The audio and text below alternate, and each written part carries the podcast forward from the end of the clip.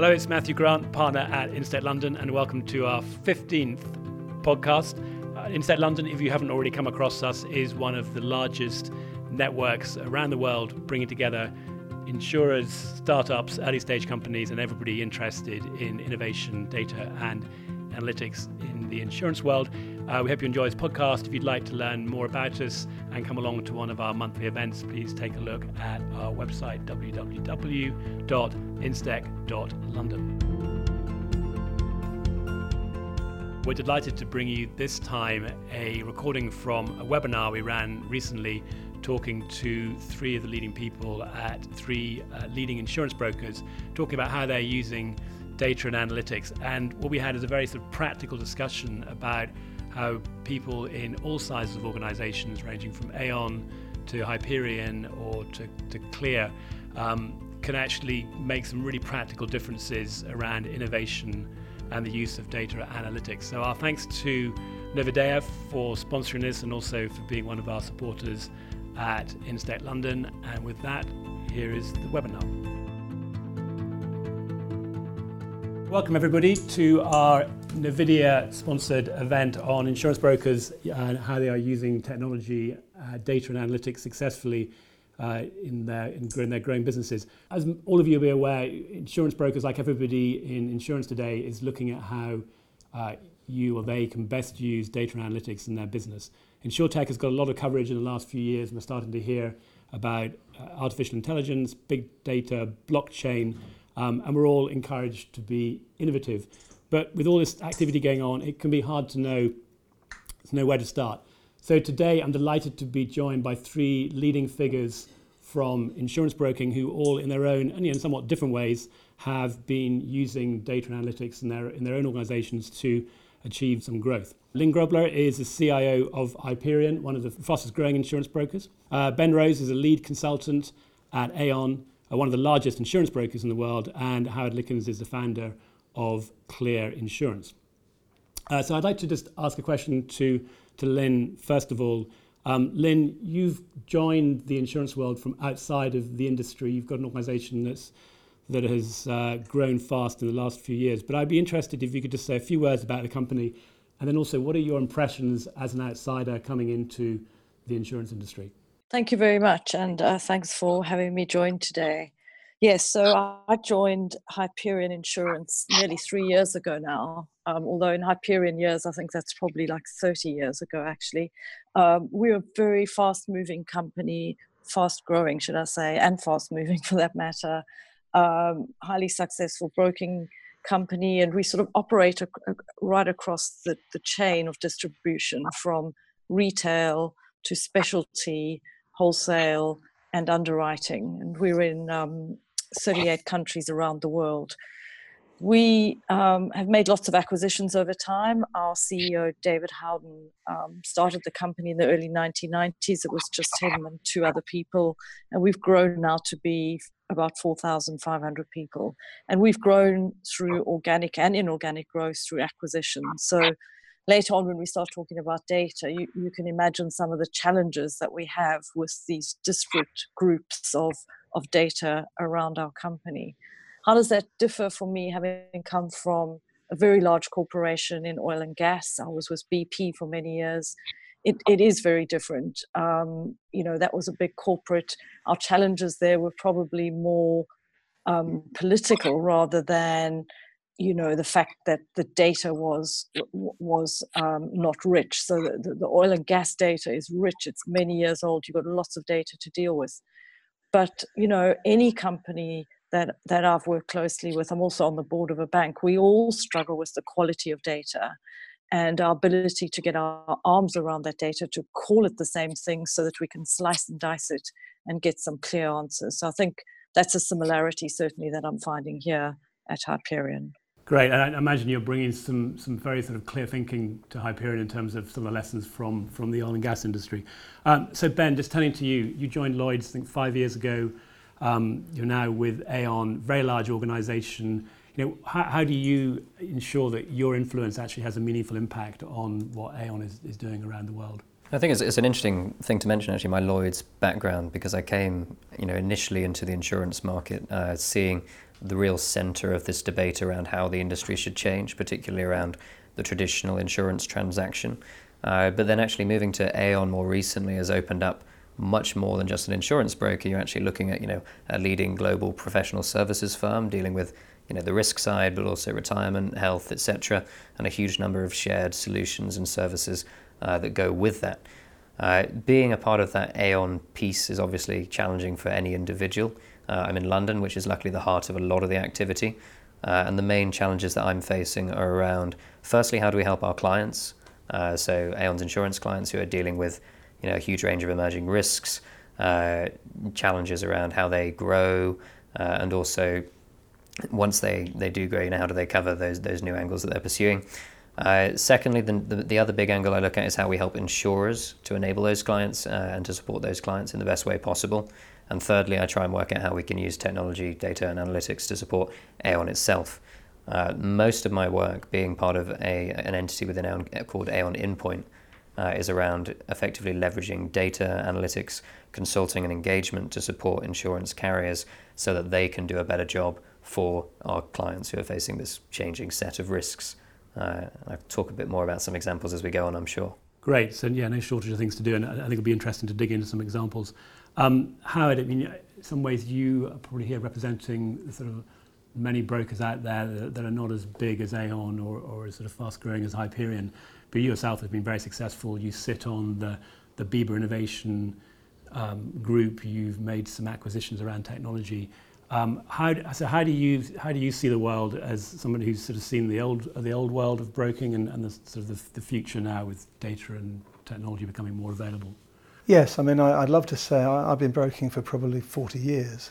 I'd love to say how the amazing revolution I've witnessed, but all I've really seen is emails introduced into what was a pretty inefficient system.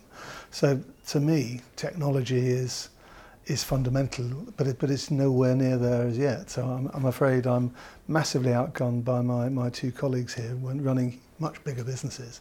Mine is a much more meat and potatoes problem. I, you know, I, I have lots of clients who need some service, and the chaotic way that particularly commercial brokers have been managing their data um, is, is just it's a, it's been allowed to carry on, but it shouldn't be. So I think Howard, just tying up something Lyn you said about uh, yeah, I think you put, put it quite politely when you said you come from, from your previous role and, and, and that you sort of find it quite interesting moving into the into the broking world. But I, I, I think there's some that can be a euphemism for uh, a chaotic in Howard's words. So perhaps you could, could you just talk a little bit about that issue around data quality that you're seeing, and um, I think it's an interesting aspect of that in the sense that you know, how do you balance dealing with the data you've got in the organisation and are trying to collect versus the ability to innovate and do some new and different things? And how do you sort of how do you spend your time or focus between improving the internal information and accessing new information? It's a really good point. So, so yes, you know, you walk around Lloyd's of London and you do still see people with folders under their arm, and inside of the, those folders is sometimes the only place where certain data is stored. And another problem we have is, you know, the fact that in broking it's such a relationship-driven um, industry that and especially in specialty broking, where our brokers um, will have they'll really have a good grip on their own portfolio and they'll know their own data really well because it's not a lot of data. And therefore there's not much in it for them to put it into a system unless they have to. And there's not much in it for them to be fed back from the IT department that same data which frankly they already know inside out. So for us in Hyperion, part of what we're doing is saying, okay, so at the top of the house, um, at the exco level, at the board level, our investors, they want to slice and dice our data from the whole company. But actually, that doesn't interest everyone. So as we're starting to put our new data analytics and our new data systems in place, we are looking at ourselves and saying, okay, so what is it that we can give our business, our brokers, our clients, more importantly, that will be useful to them? And in return, therefore, we'll get their data and we'll then be able to standardize that data and um, aggregate that data in the way we need to. So um, I think Howard, you said it, or Ben, you said it. You know, at the end of the day, it, is about the client. So what can we do for the client? How does that then help the broker? how does that then help the, the business and how does that then help our investors and our and our shareholders as well yeah and I, I, definitely want to come back to that to the um, the client piece but just first of all lyn i think this is a really interesting point around the incentives and, and how do you how do you create the incentives internally and i, yeah, I think also just sort of interpreting what you said around it has to start at the top of the company can you can you give us a practical example about what you've done to encourage people to share data even if it isn't immediately obvious why there's a benefit of doing that? You know what? It comes back to, to the basics. You know, it comes back to sitting down with people, talking through why you're having the conversation, explaining the advantage to the company of getting the data right. And then what we've also done in some cases is we've we've got the team to put some ideas together around data analytics. So put some ideas together about did you know that across your portfolio we've got this insight or that insight and then that kind of draws people in so it, that model works quite well what also works very well for us in our company is if you get one leader interested in something and get him or her then to sell it to his or her peers that's way better than the technology department trying to sell something. So that's another method that's worked well for us where, where we've implemented something for for one team and and they've then gone and spoken to another team and, and got that to work. What i'm really keen to build on either even further is some of our some of the younger people who've come into our organization who have really good ideas and are far less risk adverse that you know far more interested in trying something else out and if it doesn't work it doesn't work. So grabbing onto those guys where we can you know we've even managed to persuade our business to have one of one of their individuals move into the technology team to work more closely with us to come up with new ideas to play around with innovation and then as i say take that back into the businesses and see if we, we can get them interested we haven't had to get to carrot and stick just yet you know i'm hoping we can keep it to carrots and uh, and and that that's the way we'll we'll keep moving forwards. No, I think that's great. I mean, that bringing together both in the senior level and then giving opportunities to people who've sort of more recently joined, it, it seems to make a lot of sense. How that when we were talking earlier, you, you had a similar theme with your own. I think your organisation and also the companies you've acquired around, you've got to bring them with you in terms of bringing them into the into the company culture, and, and presumably data is, is part of that. Could you just sort of talk a bit about that? Yeah, I mean, the one thing you can't do when you when you are an acquirer of businesses is suddenly wave a magic wand and change people to, to the way you want them to get to be. So you have to work with the grain. Um, but as a result, we inherit um, lots of old school ways of doing things. Um, you know, it'd be nice if you had one system in a business like ours, but sometimes it feels like we've got about 50 or 60. Um, and I think there's a there's a balance between evolution and revolution. We can we can um, as Lyn was saying, we can take parts of the business and slice them off and e-trade them, and we'll find parts of our business who are very pleased with that, and then look to, to look to uh, widen that out. But that's only ever going to take to grab a small part of the business. And I think if you can use that as a, a puppy dog sale, maybe, to actually s- set up the, the revolution. And as you know, we, we, we, we're trying to experiment with a completely different way of dealing with dealing with customers as well. But I don't think we can suddenly throw it throw at people. Here's something new, you'll love it because they won't. But your, your comment earlier, which I, I, you know, I think was slightly flippant, but also I think has, has got a lot of truth around it. You know, the, the, the biggest technological revolution in insurance broking has been email in the last 40 years. That's a sad indictment of, of the insurance world if that's as good as it got. So I'd like to come back on that, just that last comment in a minute about some of the things you're doing and, and the balance of doing things within the organisation versus externally. But you know, not forget the main reason why brokers exist is to service the client and, and of course to make some money. Um, ben, you, you sort of mentioned that in passing, but what are examples where you've seen you, you being able to help your clients sort of with some of their ideas and be more effective through sort of, through your own connections and sort of data access? So very much for us, this is where you have a client problem uh, that you need to solve, and often in order to solve that problem, you're going to need some insurers to support that risk that they're trying to tackle. Uh, and in some cases, Aon already has the data that's required to present you know, the, the fair understanding of the risk the client's facing, but also to put forward a case to the insurer, they'll be able to actually knowingly support that risk in a safe way that they're comfortable with.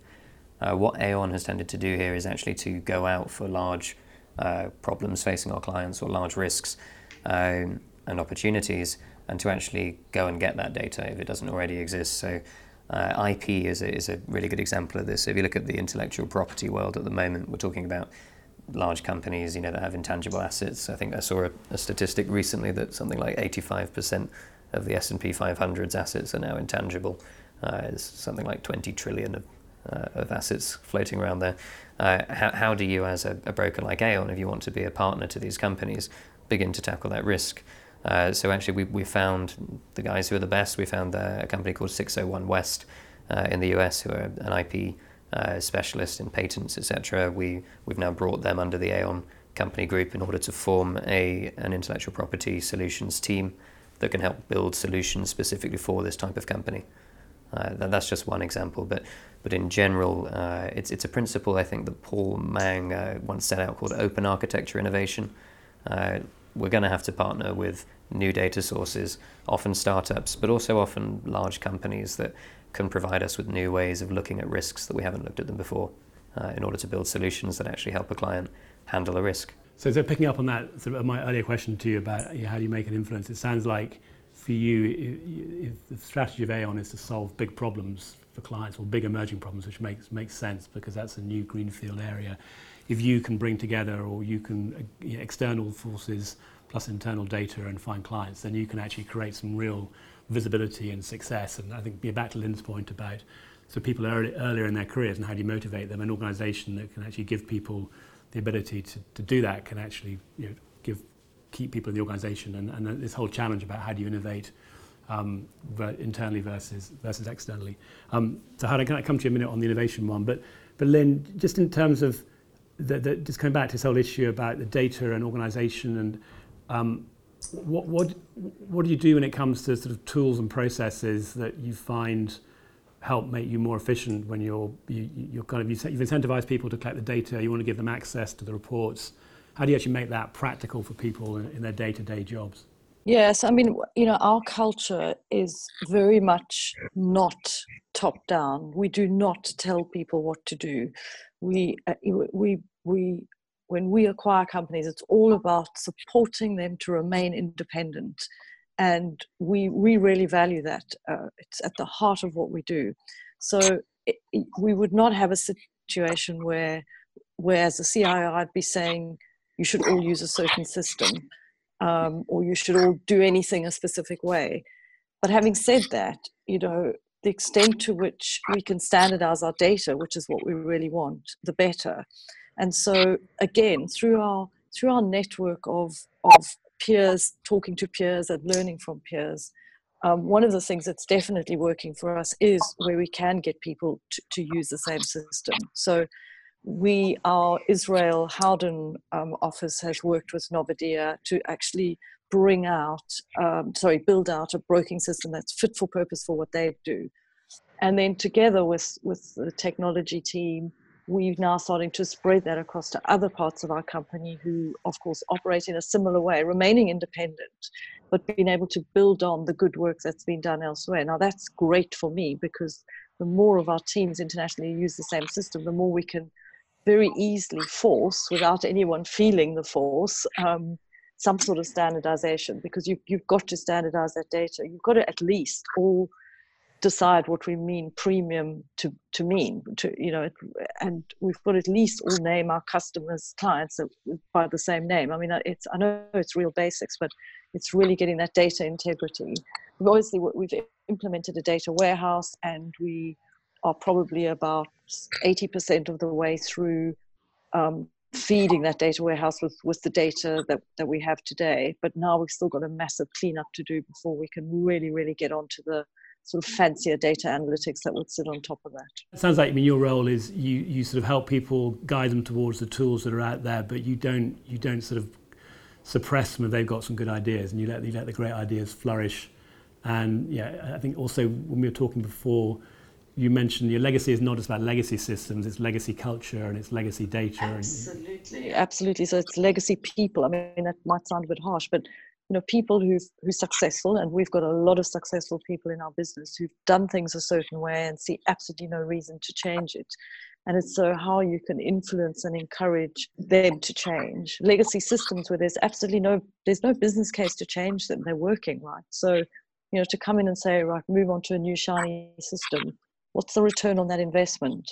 So in some cases what we're doing is sort of shrinking that record system of record back office um, system and looking at some new shiny front end applications that are a lot easier to use, especially where they are B2B or even B2C. Uh, so, Howard, you recently got involved, or a couple of years ago, got involved with a, with a new startup. You, you possibly could have done that internally and, and set up some innovation for it, but you decided to go externally and make an investment. Can you just talk about the thinking behind that and how that's getting on? Sure, and, and uh, I think you massively um, overestimate my abilities to, to, to run such a scheme. Um, yes, I have known for years that the, the, the and, and I'm, I'm working at a much more, uh, much more mundane level than my two colleagues here. But we have known that the, that the back office systems that we all have to work with are varying forms of legacy going back 20, 30, 40 years. Um, and so, yeah, John, John Warburton, who I know quite well, when he came to speak to me and said he's got, um, uh, he's got an idea, fortunately his idea chimed with mine, and he could, he could bring to it an ability to run a project and an ability to, to, to run a software project, but he didn't really have a clue how, how an insurance broker would work. So it was a, it's, a, it's an ideal partnership. We can bring broking knowledge, he can bring technology and, and uh, the vision. Uh, we've been working on it for 18 months or so. It's never finished. It's never going to be finished. But, but uh, I'm not aware of anything else that I, I could buy off the shelf, and, and, and, and there, may be, there may be others being developed. But certainly the traditional software is just not based around the customer, and it's not based around data. There's not one version of the truth. As Lyn is saying, um, her brokers will be doing things the way they've done them for years. They'll have data sitting in pockets all over the place and never being reconciled. And, and there must be a huge amount of, of there must, must be a huge amount of efficiency gains, but there must also be some extra insight that could be gained from, from all this data we got locked away in a library somewhere. So, so your, your sort of advice for anybody else out there who is looking at partnerships, uh, or maybe some, as a question, is that something that you can do? If you find the right partner, you can be somewhat hands off, you let them do the development, you check in now and again, you give them access to your data, or is it you know, for most organisations, is that going to be quite an all-consuming activity if they're going to partner with somebody else? Oh, look, it's it's all-consuming. I'm just I'm just fortunate to have people who actually do the donkey work, so I can I can uh, say this would be a jolly good idea, and thankfully somebody else is doing it. No, there's a lot of hard graft in turning what I described earlier as chaotic systems uh, that we have at the moment, turning those into instructions and, and, and the work of turning that into something a software developer can, can understand. You know, that, that involves the broker, it involves the, um, uh, the software developers and the business analysts in the middle. No, there's a hell of a lot of work right. to sandwich those two together, just that I don't do it. Now, Ben, one of the things you've done, and I think this has been successful more recently in the last few years, but you've managed to create a much more integrated approach globally in terms of the information you're finding and feeding back and building that. Can you just talk a little bit about how that's working and how you, you know, how, how does Aon bring together people from different regions, different ideas into something that's coherent and a, you know, a bit of Lyn's point about why, you know, why would they bother doing it if it doesn't immediately benefit them? Absolutely. I think that is the, the key point. There's got to be a benefit perceived uh, in collecting all of this data and arranging it very nicely. I think we were lucky that leadership had foresight quite a, a, long time ago that there would be a big advantage to collecting all of our data in consistent ways around the world. Uh, and, and bringing it together has enabled us to really support all three of the areas that I mentioned uh, at the beginning of this call. So, uh, when you've got a really good data set uh, across insurance, across reinsurance, you can go to clients and you can help them understand what risks clients like they that like, like those clients are facing and then you can uh, help them understand what coverages they should be buying and, and what they should be expecting. You can also use that data to help benchmark insurers and help them understand, you know, which insurers have the best claim service, which insurers are the best rated. If, if all this data is at the touch of your fingers, then as a broker you're transformed. But similarly, it means that your role as a broker towards insurers becomes much more uh, valuable. So, so in Aon Inpoint, my team, we spend a lot of time basically delivering very valuable insights from data. You know, we take all of the trading data and then uh, collate it with other external sources of data. We, we acquired a company called Finaccord recently that have amazing market data and views on that. And if you present uh, that view of the world and the ability to cut and segment the, the global insurance market into many, many pieces, then the ability to match client need with insurer appetite is extremely you know, enhanced by that process. Uh, and, and again, it's something we do very successfully on the reinsurance side. I think for us now, having got our, our ducks in a row, so to speak, with the data, the next step is how do we start doing more and more beyond the descriptive. So we think of data analytics at the moment quite often in terms of can we show what's going on, which really for the insurance industry is a big step, but actually outside of the insurance industry was something we should have been doing for a long time.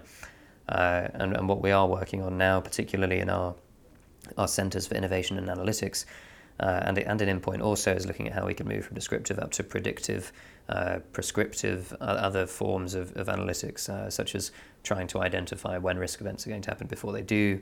Uh, how do you interact with you know predictive maintenance for clients and that type of data? How do you work out whether accounts are more likely to churn than others in different regions? There's so many types of analysis that you can do that's, that would not be possible without getting the data organized first.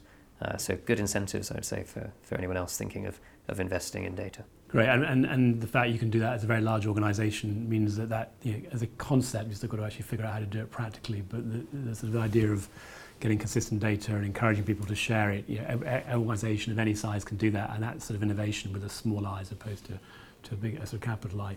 So just as we as we get you know, towards towards the end of the discussions, um, Lyn, you know, without giving away any state secrets, I'd be interested in so two related questions from you. So one is, what do you see as the sort of most, one of the most interesting areas of development in the risk area of risk for your clients, so solving the risk problem? Uh, and then secondly, you know, what advice would you have for other people out there who are trying to sort of figure out how do they get the most impact out of technology and innovation? yeah, I'll try and answer both those questions in, in, in a couple of sentences joined up because I think it's it, it falls in one answer for us. Um, you know, innovation. You you need technologists. You you need people in the business. How do you work together? And so many organizations have tried it so many different ways. You know, you spin off a, a different team.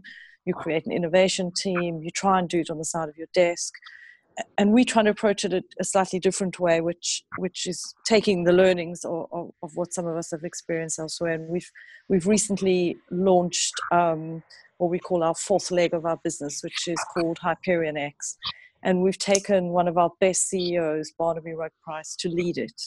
Uh, Barnaby's a really strong leader. He's highly respected across the business. He understands insurance inside and out.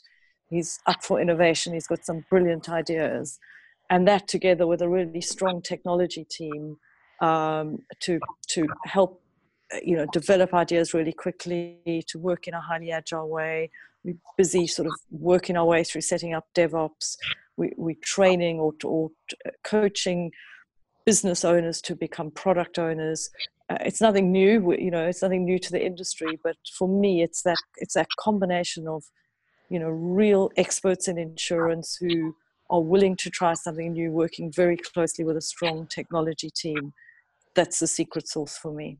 So, sort of bringing, bringing best practices from elsewhere and, and bringing them into the insurance space.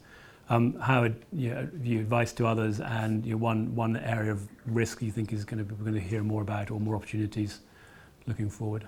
I think the main thing I would say is that um, innovation can be quite intimidating if you look at the really the really brand new fintech and all the new terms that none of us really understand if we're insurance brokers. But actually small, modest innovations which will make you more efficient, which will have a huge difference to your customers and a huge difference to your bottom line. They can be very simple, they can be very small. Just a little bit of e-trading of a scheme can make you massively more efficient and give the clients what they want. So I, I you know, I, I think it's a danger to think fintech is all about brand new startups, one of whom I'm a partner with. But I think it's, it's equally, if not more important for day-to-day businesses, just to think, what can I improve? What can I improve by 1%, 5%? And that I think is, is, is really vital. Um, uh, yeah, as, as for, for my, my, my, my big bet is my big bet is that we can actually come up with a system which does use artificial intelligence, does use for, for the to, to, to enable me to give better value-added advice, not to. Um, I think e-trading and what have you is very much considered a way of getting things cheaper, getting things quicker. I'm less interested in that. I'm more interested in getting better advice, giving people a better way of being able to do what they want, and, and for my people to be adding the value. And Ben, same questions for you. For me, it all stems back to the client problem again. So understanding your client's needs, and they're the ones leading the change here. Uh, it's it's really a race to, to keep up with with their changing demands as they face things like you know reputation and brand risk, cyber risk, uh, you know failure failure to innovate. I think was another thing that came up in our global risk management survey. Uh, we've really got to be there as their partner, helping them have the solutions they need, uh, and and as as part of that, you've got to have a certain baseline of, of technical capability whether that's e-trading or whether that's new sources of data. Um, and that really is a full service broker today is, is somebody who can bring all of those things together in one and then bring the partners along with them in terms of actually providing the insurance capacity. Great. Well, I'm, I'm glad we ended up with, with the client because ultimately that's, as I said, that's what we're all, all here. I think it's been, been, very helpful to get all of your views and thank you very much, um, Lyn, Howard and Ben for being so open and sharing some of your ideas and you're making it making it um, in many ways, if not simple, at least sort of practical with some very, I think, good takeaways for people. So we're going to wrap it up here. Um, as I mentioned, we will be uh, sending this out as a as a podcast. I'm sure if you want to reach out directly to any of the panelists, you can track them down through LinkedIn. So with that, I'll say thank you very much and uh, good evening or good morning, depending on where you are in the world. Thank you. Well, I hope you enjoyed listening to that as much as we enjoyed the discussion. If you would like to hear more about Novidea and in particular see a video when Lyn Grobler talks about their use of Novidea, you can find that on the Novidea website.